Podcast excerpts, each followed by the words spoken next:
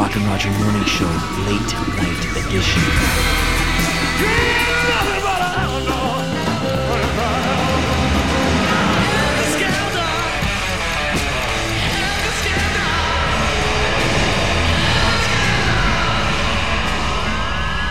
I'm Bill Curtis, and you're listening to a piece of history.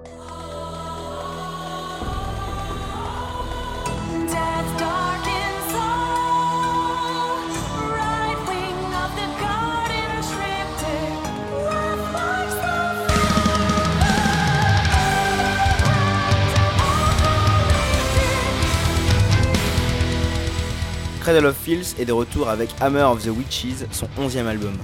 Pour cette occasion, rendez-vous avec Danny Filth, chanteur, dans le 9e arrondissement de Paris autour d'une tasse de thé pour parler de sorcellerie et de liberté de penser.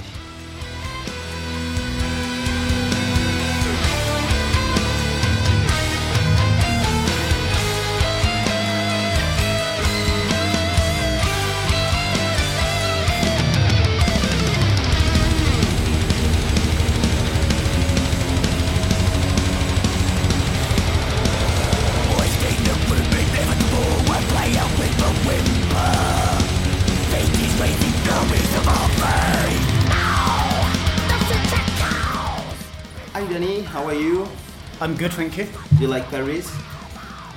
We we are near moment where there was uh, Dali and other artists.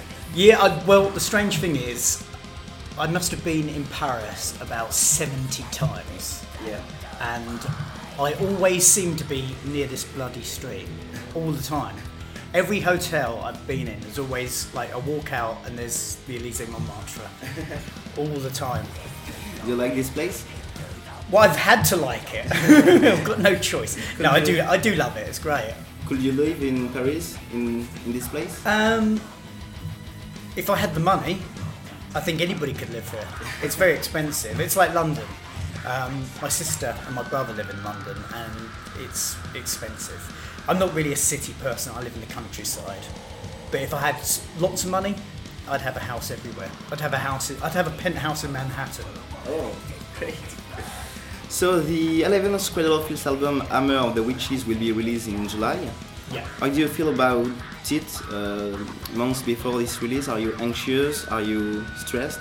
I'm excited about it, yeah. Um, we've been ensconced in the studio for about four months, on and off. There was Christmas as well. Um, we've, we've just done one show, our first show of the year. Um, we flew out to the Philippines, played this massive festival. It was great, really enjoyed it. And so now, just starting to become awake. So studio was like hibernation.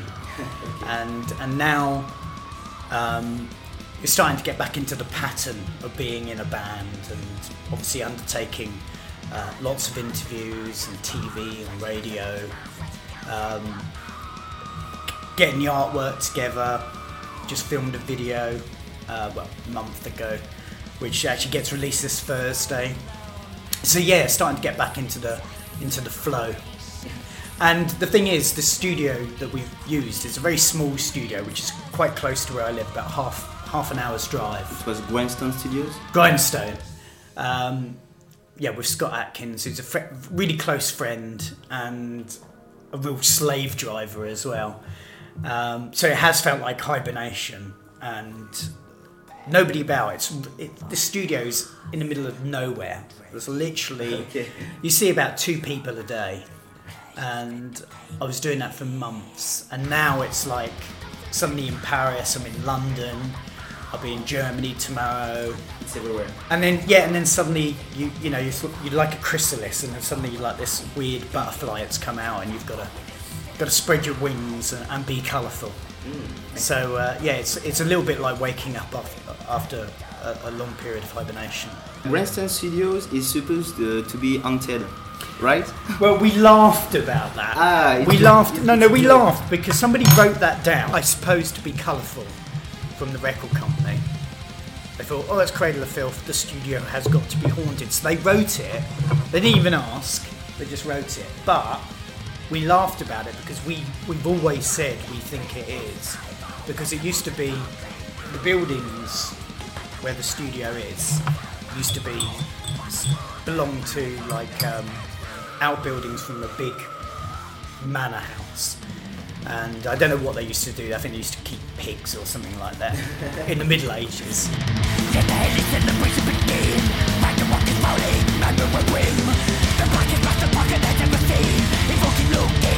Walking the red wave.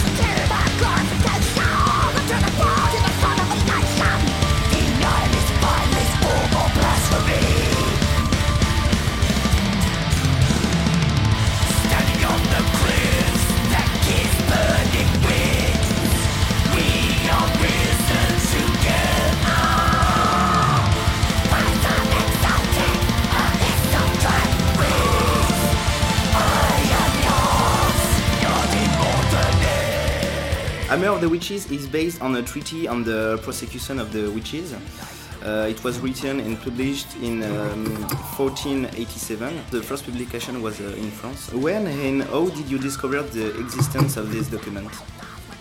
Um, well, I grew up uh, in an area called the Witch County. Well, Suffolk, where I live, is, is known as the Witch County. And if you remember, the ever saw a film with Vincent Price called Witchfinder General? I didn't. Well, it's one of his most famous films. He's like a, uh, a witch hunter. Um, and that's all set, or was originally set, uh, around the villages where I grew up. And me and my, my wife and I used to live in a house that he was said to have visited a few times. It was a really, really old house. Um, and so when I when I was growing up, that was how it really got me into, apart from heavy metal and horror films, all that ideology and that feeling got me into the occult, and um, so I was familiar with, with with the book anyway. The whole record isn't about. It's not a concept record, Yeah. but it has. You know, there's several songs. There's a lot of songs about witchcraft, but Hammer of the Witch is the main song uh, concerns itself with Malleus Maleficarum. Um, and the translation of that is Hammer of Witches. It means punishment for the witches. Our version is, you know, the witches, they have the hammer. It's sort of um, uh, retribution, payback, pun- you know, punishment overdue uh, for years of persecution Punishment for a community. for persecution, for religious persecution. It's it's a it's a chance for their voices to be heard. What is your relation with the myth of the witches? You said you, you grew up with all those myths, the, the occult. Well, it, well, I used to know when I was very young. I used to know some girls that were sort of practicing Wiccans, and so I got into that mainly because I went to sleep with them. that's I think that's the reason you get into being in a band is because you just want to sleep with girls. So I know that's very coarse, that's but that's the truth of the beginning of it. Um, but no, just where I lived, there were lots of legends and. Were you afraid of this legend, the witches? No, not at all. No, because majority of it obviously was a load of rubbish. If you look at the Malleus Maleficarum was a book, a handbook, um, to find, you know, innocent people and find ways of, you know, saying, okay, you're a witch. We need to, you know, we're, we're going to torture you and kill you.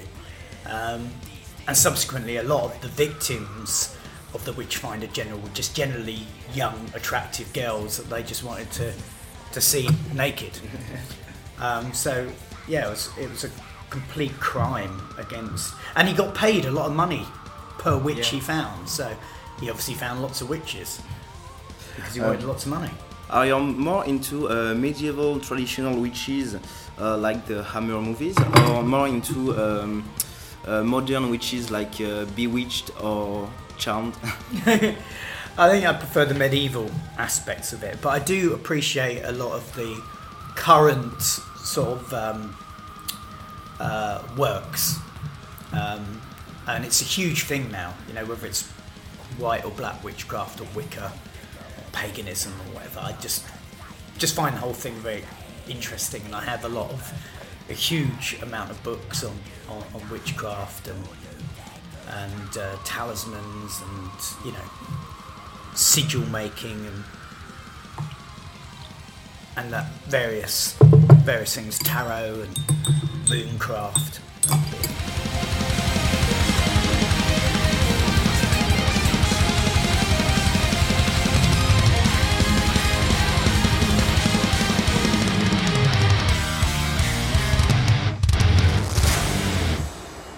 As usual, your music is full of uh, in- images, cinematic, and this time the artwork was realized by Arthur Berzinsh. Yep. Am I, am I right? Well, I, that's I don't know how to pronounce his name. He's he's Latvian. Yeah. He said about the artwork, um, it's a conflict between the free thinking and totalitarianism. Uh, what do you think about that? Well, it's there's two sides to every coin, and like I say, Hammer, the title "Hammer of the Witches" can be misconstrued as as we've done, misinterpreted or reinterpreted um, to put the the hammer in the witches' hands that they're in control. Um, whereas the main title, like I said, the original title was for the persecution of witches. So it depends on which side of the mirror you're looking through. Um, and I think um, that goes with a lot of what Cradle of Filth done, does. You know, there's two sides to everything, and um, it depends what side you're on. Um, generally, we're in favour of the underdog. So um, I guess, yeah. I think um, When, when you write you, your lyrics, um, do you think about um, subversive contents? Like, do you think for the witch eh, we can relate it to the moment, to the movement of uh, feminism today? I guess so. Yeah, it's about empowerment, and um, because uh, females are always subjugated, witchcraft were always driven underground. Although in, in classical times, it was a driving force when people didn't really know a great deal about science. You know, the occult, witchcraft was at the fore. I think it's about empowerment, overcoming subjugation, overcoming persecution. Um, and we live in a, in a, in a time where we're supposedly um, free of religious adversity, we're free of the shackles of, of being told what we can do. The world's our oyster, there's so much available to us. And so it's a time, you know, we're to say, okay, we've had hundreds and hundreds of years of persecution driven underground. Now it's our time, and we can say what we want, we can reveal what we want, we can be what we want. And so, yes, I guess that's a bit like the onset of uh, feminism.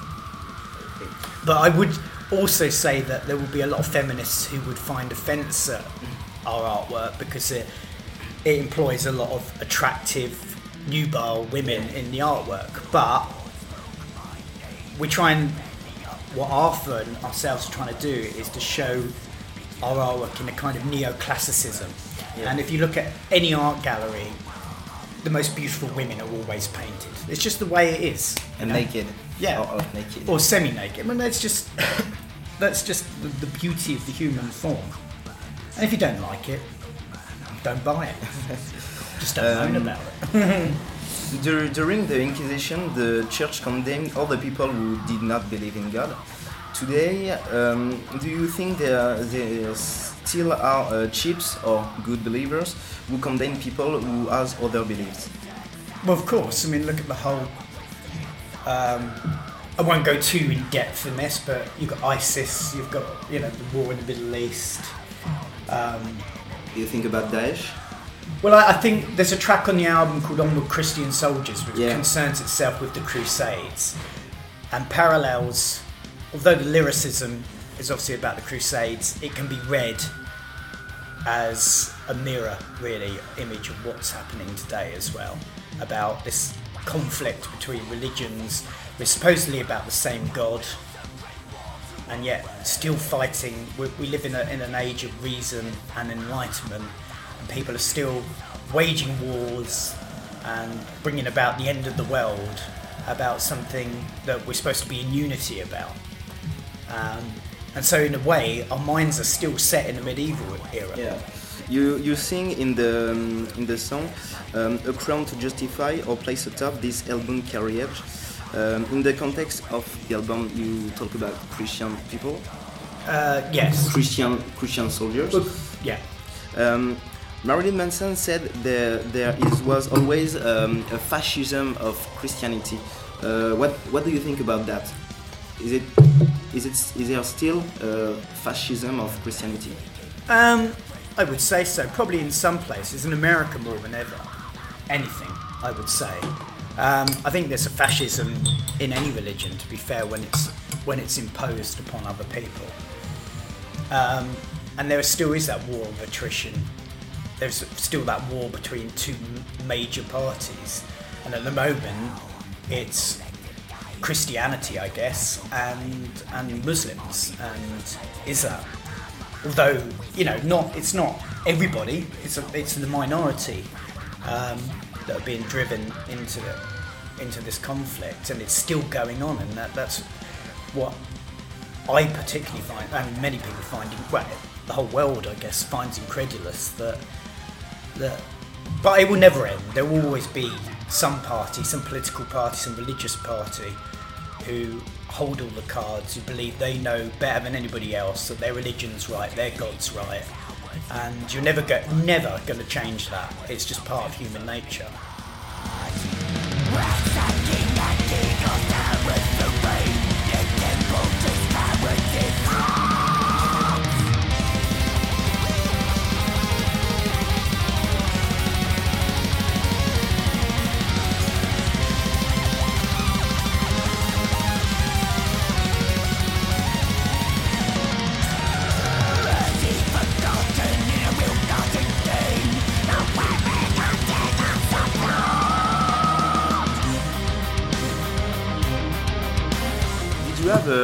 Religious education when you were young? Totally not religious parents, but they always sent me to a Christian school because they knew they were better schools, and it's true.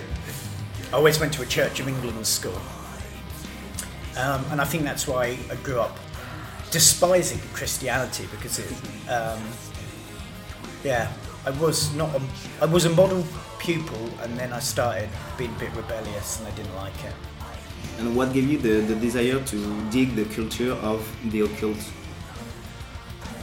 loads of things. I I, growing up where I lived, um, I got into horror movies and I got into metal, and like I said, I, I, I hung around with girls that were into like into witchcraft. They dabbled in it, but it just all these little things got me buying books and then discovering it and finding out and joining in my youth uh, I joined various occult groups. Um, yeah, and I've got quite a, a big library. But nowadays, I sort of see myself as a as a vampire-loving Van Helsing. You know, I'm, I, I'm not affiliated with any group. I take bits from lots of things. I think that the older you get, the more open-minded you become about things, and suddenly realise that all the things you were really into and really passionate and saying, no, this is right, is actually just you just being young and being not open-minded enough, not seeing the whole picture. And the, the older you get, the more of the picture you see. And hopefully you see the whole picture before you die. And you know, hopefully you don't on your deathbed go, you know what, I just suddenly realised that, you know, this is right and that's wrong. And it's taken me my entire life to realise that, and now I can't do anything about it because I'm dead.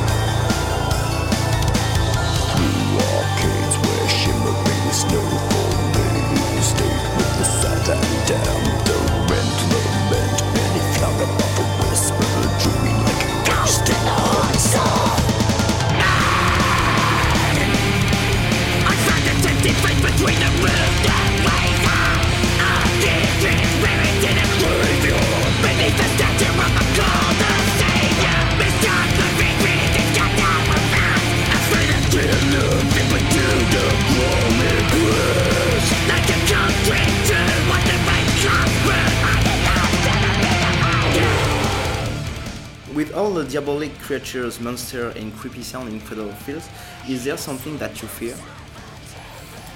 Oh yeah, loads of things. I really hate to go. I think everybody would hate to go to prison. Um, I really despise normality, and sometimes normality is good. If you're really ill, you just want to be at home, with normal things around you, but my home isn't normal anyway. So uh, um, I think lack of interest, boredom scares me. Not having anything to do, that sort of thing. Not, not giant spiders or anything like that. Uh, to finish, our website is called uh, Rock Your Life. So, Dani, what rocks your life? Women, my family, music, films, art, literature, pretty much everything. Okay, thank you, Dani. My pleasure. Cheers.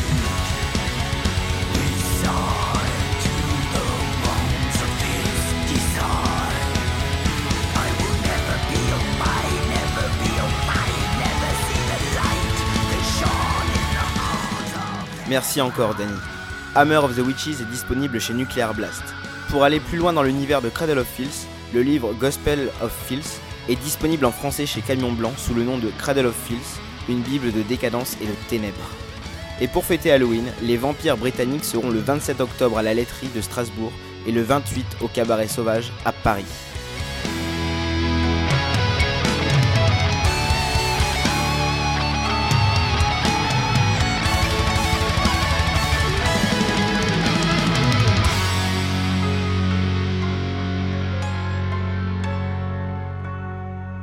This is Rock and Roll Radio. Stay tuned for more rock and roll.